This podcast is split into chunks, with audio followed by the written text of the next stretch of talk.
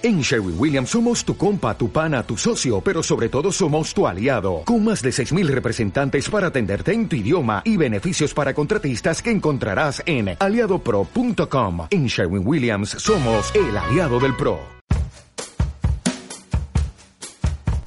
Hola amigos, estamos escuchando LingüiCast, un podcast venezolano con proyección mundial que trata temas relacionados con los idiomas, la lingüística y la cultura. Y con ustedes, su podcaster Nerwis Olivar. Hola oyentes, bienvenidos. Welcome, eh, bienvenue al primer episodio de Linguicast, el podcast del mundo de los idiomas. Mi nombre es Nerwis Olivar y llego a ustedes desde Venezuela gracias al patrocinio de Rumbacana, Baila para divertirte. En el podcast de hoy hablaremos de la controversia entre el español o castellano.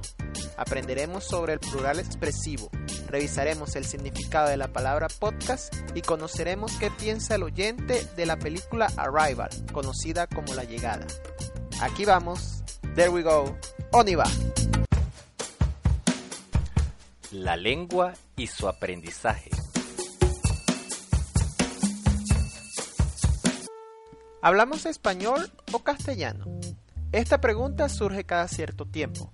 Hay quienes te dicen, español se habla en España, nosotros hablamos castellano, refiriéndose a Latinoamérica. Hay otros que dicen, castellano es la lengua de Castilla, nuestro idioma se llama español. Ambas posturas tienen tantos argumentos a favor como en contra, y al final, como siempre suele suceder, todos pensamos que los demás están mal. Pero, ¿Cuál es la respuesta correcta? ¿Hay alguna diferencia? Si nos vamos a las fuentes oficiales, el Diccionario Panhispánico de Dudas de la Real Academia Española nos dice, para designar la lengua común de España y de muchas naciones de América, y que también se habla como propia en otras partes del mundo, son válidos los términos castellano y español. La polémica sobre cuál de estas denominaciones resulta más apropiada está hoy superada.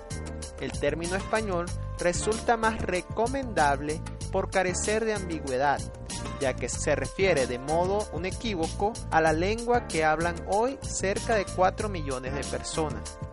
Asimismo, es la denominación que se utiliza internacionalmente.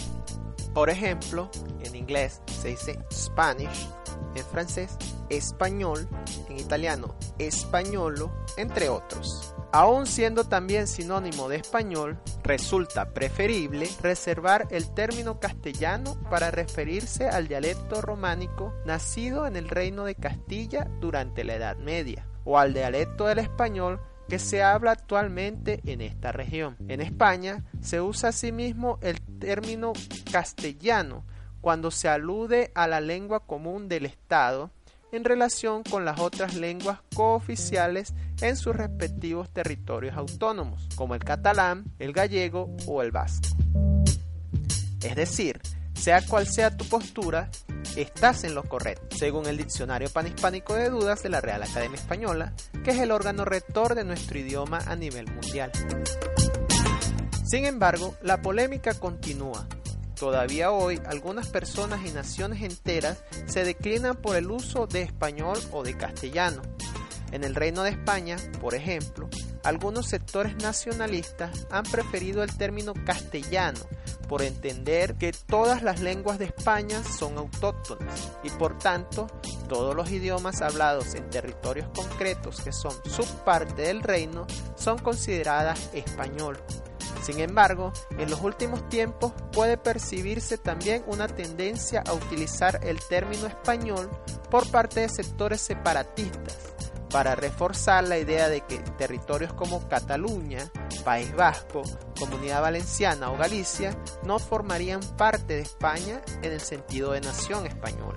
En contraposición, los sectores españolistas defienden mayoritariamente el término español para señalar la naturalidad de describir a la lengua común de los españoles. Pero esta controversia llega hasta el Nuevo Mundo. Algunos países hispanoamericanos han establecido uno de los términos en sus constituciones. De esta manera toman partido en la discusión. Siete países han optado oficialmente por el término castellano como lengua oficial o cooficial en sus constituciones. Estos son Bolivia, Colombia, Ecuador, El Salvador, Paraguay, Perú y Venezuela, que en total suman más de 150 millones de hablantes. Por otra parte, ocho países han optado oficialmente por el término español como lengua oficial o cooficial en sus constituciones. Estos son Cuba, Guatemala, Honduras, Nicaragua, Costa Rica, Panamá, República Dominicana y Puerto Rico. Y en total suman más de 60 millones de hablantes. Finalmente, países como Argentina, Chile, México y Uruguay han permanecido neutrales en la discusión al no hacer mención alguna de su lengua oficial en sus respectivas constituciones. Las cuatro suman en total más de 180 millones de hablantes. En cuanto a las demás regiones del mundo, la única constitución de África donde el castellano o español es la lengua oficial es la de Guinea Ecuatorial, donde es hablado como primera o segunda lengua por el 87,5% de la población. El término usado en dicha constitución es español. Asimismo, la mayoría de quienes la estudian como lengua extranjera usan el término español. Esta polémica solo ocurre en nuestro caso, pues si los comparamos con otros idiomas, por ejemplo, con el inglés, veremos que en Estados Unidos, Australia y otras ex colonias se usa siempre el término inglés para referirse al idioma y los términos British, británico, American, americano o Australian, australiano, se usan para las variaciones del idioma, lo que conocemos como acentos. En todo caso, tanto español como castellano son correctos y depende de cada quien utilizar el que le parezca. ¿Y tú dices español o castellano? ¿Conoces casos similares en otras lenguas? Cuéntanos a través de las redes sociales utilizando las etiquetas Linguicast y yo hablo seguida de tu comentario. Tu opinión es importante. Curiosidades del idioma el plural expresivo. Buenos días, gracias, felicidades. Seguramente todos hemos usado algunas o todas estas expresiones en algún momento de la vida, pero nos hemos detenido a pensar por qué están en plural. ¿Cuál es la diferencia entre buenos días y buen día? ¿Por qué no decimos gracias? ¿Por qué no mandamos un saludo sino muchos? En español existe un plural que no denota cantidad, como sería, por ejemplo, en el caso de silla y sillas, sino que marca una intensidad. A esto se le llama plural expresivo y cuando lo usamos queremos mostrar cuánto deseamos en verdad lo que decimos. Por eso, cuando decimos buenos días, es porque queremos que todos los días o todo el día sea bueno y no solo uno en específico o una parte del día en específico. Cuando decimos gracias, denotamos con intensidad cuánto significa para nosotros el favor que nos han hecho. Así de intensos somos los hablantes del español. La palabra de la semana. La palabra de esta semana es precisamente podcast, deletreada P o, D, C, A, S, T deriva de la combinación de las palabras pod, que significa cápsula y que fue popularizada gracias al reproductor de audio portátil de la empresa Apple, conocido como iPod, y la palabra broadcasting, vocablo inglés que significa difusión. Podcast es el nombre que reciben los archivos digitales de audio disponibles en Internet para ser descargados a la computadora o a dispositivos móviles. El término fue acuñado en 2004 por el periodista Ben Hammersley y, aunque su traducción literal al español sería cápsula de transmisión, se prefiere su uso en inglés. Un ejemplo del uso de esta palabra sería todos escuchan el podcast de Linguicast. ¿Qué piensa el oyente?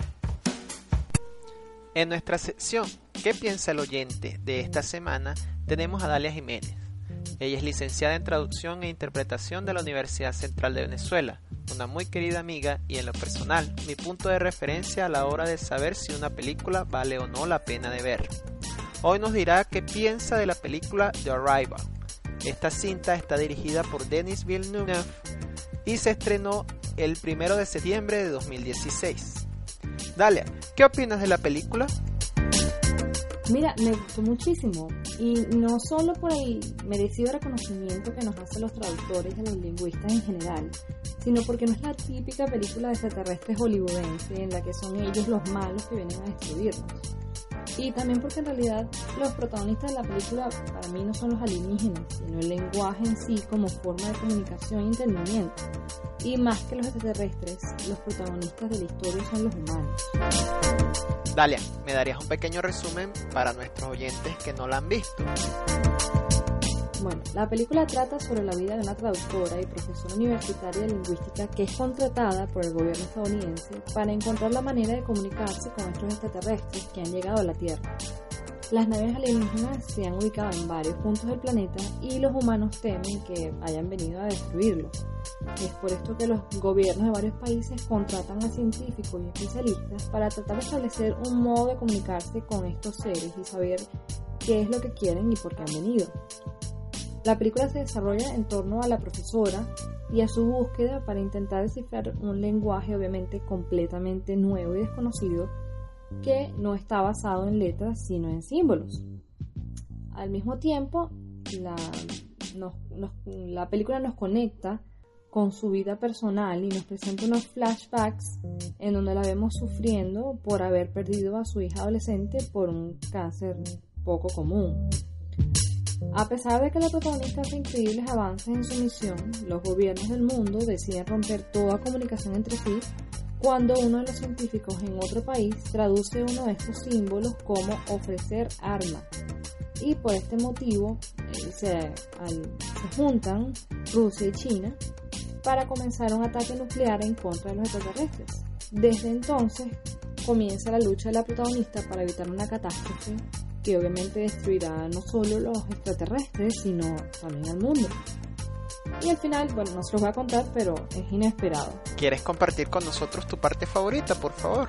Mi parte favorita es cuando la protagonista se encuentra frente a frente con los extraterrestres y por fin entiende todo el significado de sus, entre comillas, recuerdos entiende la importancia de su papel para la supervivencia de la humanidad y cuál es en realidad la herramienta y no el arma a la que se referían los extraterrestres. Entonces podríamos decir que la recomiendas al 100%. Creo que no es una película para todo el mundo. Tiene un ritmo lento y reflexivo que no toda la gente entiende y, y aprecia.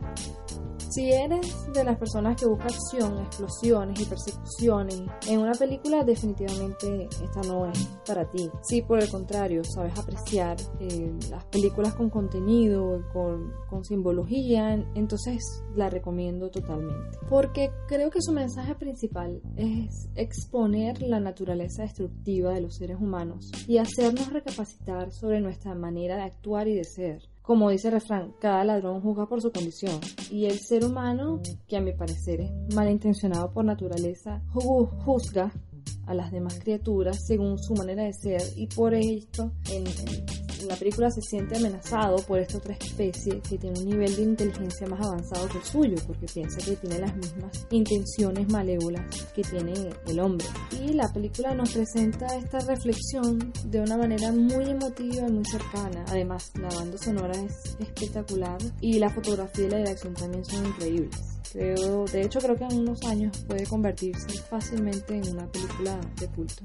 Muchas gracias a Dalia por su opinión. Y tú, recuerda que si quieres participar en esta sección, puedes ponerte en contacto a través de nuestras redes sociales utilizando las etiquetas Linguicast y Yo Pienso. Y esto ha sido todo por esta semana. No olvides seguirme en Twitter e Instagram como arroba Podcaster y en Facebook la página Espacio Podcast. Si te gustó el podcast, compártelo.